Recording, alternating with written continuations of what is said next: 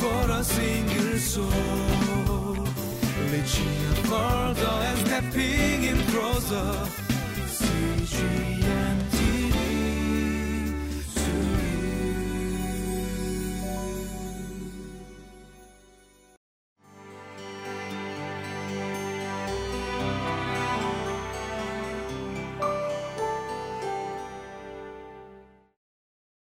Hi, everybody. Welcome to Living Life. Today we are looking at the story of Daniel, and more specifically, a life of prayer. And Daniel is a great example of a life of prayer. Daniel is a person who prayed throughout his life, he fasted. As you read through the book of Daniel, you will discover that he is a man of prayer. So, this is a good encouragement. It's a good reminder for all of us not to give up on the spiritual discipline of prayer. And I know as Christians, as believers, we go through different seasons. And there are some seasons in our Christian walk where we spend much time in prayer. Maybe when you were a first Christian, maybe you were in a specific church where there was a lot of prayer encouragement and you were always praying. But maybe right now you're in a season of wilderness when you're not praying as much as you should. And in today's story, we're going to see how important it is to stay faithful to prayer. So let's pray, a life of prayer. So without further ado, let's get into the scripture. Let's turn to our Bibles.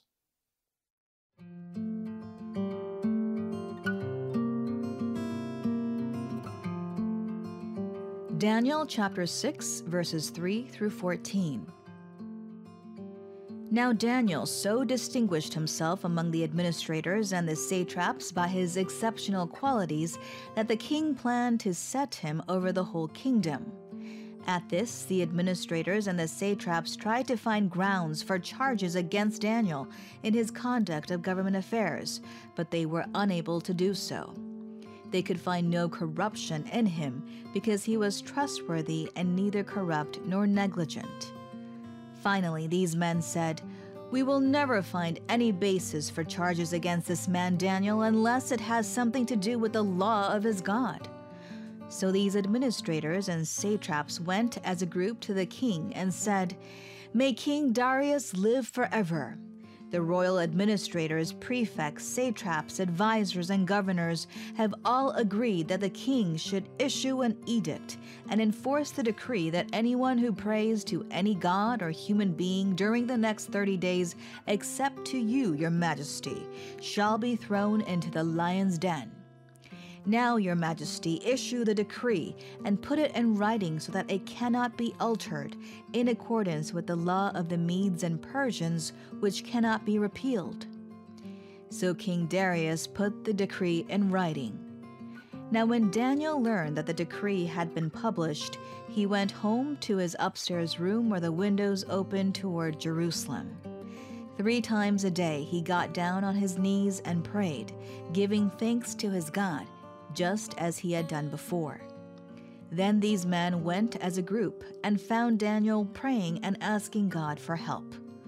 So they went to the king and spoke to him about his royal decree.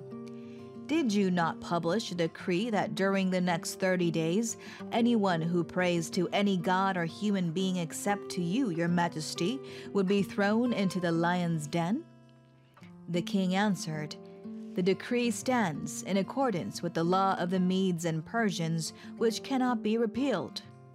Then they said to the king, Daniel, who is one of the exiles from Judah, pays no attention to you, your majesty, or to the decree you put in writing. He still prays three times a day. When the king heard this, he was greatly distressed. He was determined to rescue Daniel and made every effort until sundown to save him. You know, in today's scripture in Daniel chapter 6, we learn about Daniel's character. And we're going to learn what's the secret to his character and what's the secret to his success. So check out what's going on with Daniel. There's a new king in charge. Daniel is working for the Persians. And Daniel is so successful, he is such a good administrator, he is such a man of God and a man of character that the new king of Persia wants to promote him to be the number one. He wants to put Daniel in charge of the entire kingdom. Remember, he was third in command. Now he's going to be first in command of all of Persia. And it is because he is a man of character. He is a man of success. But what's his secret formula? You know what it is. What's our theme today? Prayer. He was a man of prayer. And because he was a man of prayer, that prayer manifested as character and it manifested as success. So he became a very successful man. Now, when you are successful, when you do good things in your family, in your church, at your job, in your community, what is one of the things that happens in the world? There's going to be people that are jealous of us. There's going to be haters. So don't be surprised, don't be shocked if people criticize you and are against you because you're doing good.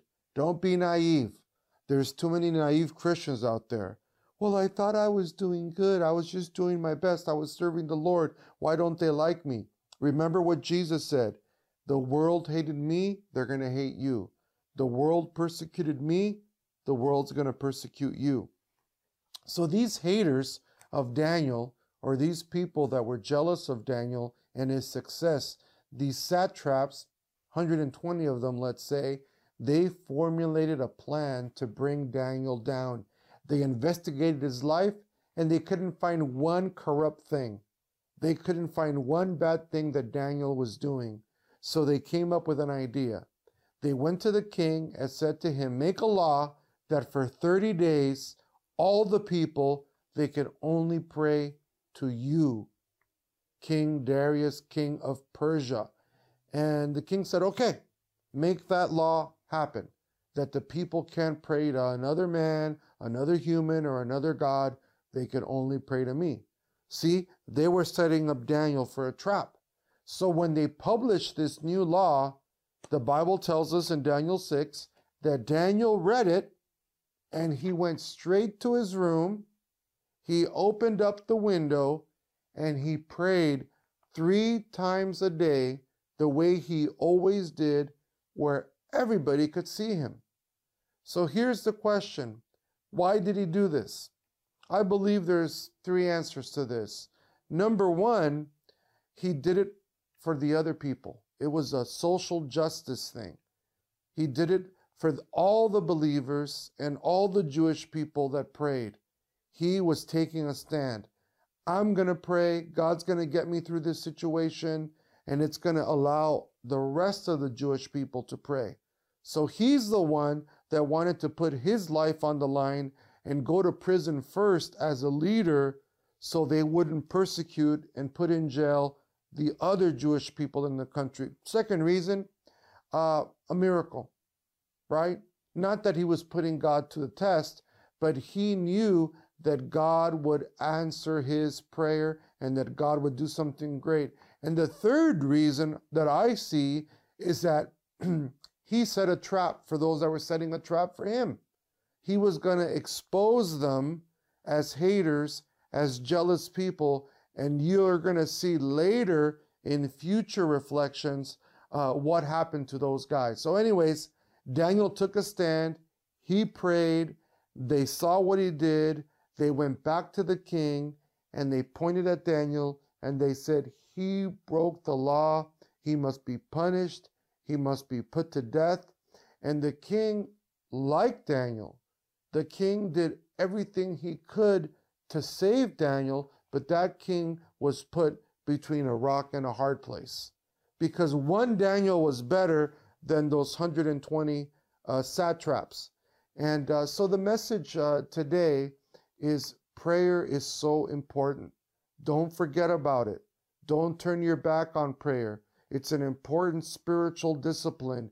If you pray, you will have success. God will promote you. You will become a person of character.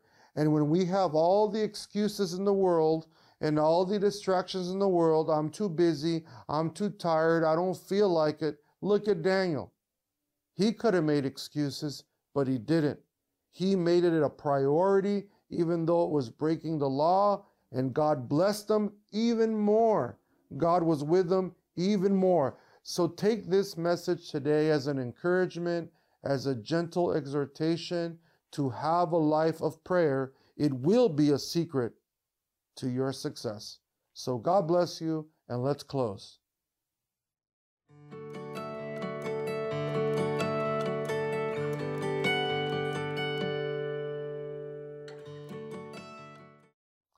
As we pray, let's keep in mind prayer from God's perspective.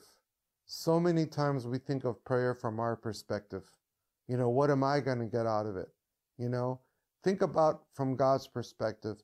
From God's perspective, God enjoys spending time with you. God enjoys spending time with me. I would dare to say that God looks forward when we, His creation, spend time with Him. And how much more you and I should run to pray. We should run to spend time with the Father. So let's get rid of the excuses. Let's get rid of the distractions. So let's renew our commitment to pray. So, Heavenly Father God, we want to make a covenant with each other as a body of believers, but most importantly with you, Lord God. We make a covenant to spend time with you. We make so many excuses, excuses. There's so many distractions. Father God, we want to run to you. We want to look forward to spending time with you, Father God, because in that prayer closet, you mold us, you shape us, and you turn us into people of character. Father God, you make us into a great success, your success, because we reflect your image and your character. So bless my brothers and sisters as we turn the page, as we be begin a new chapter, and as we renew a commitment to a life of prayer. We pray in Jesus' mighty name. Amen ancora single soul Reaching further and stepping in closer See you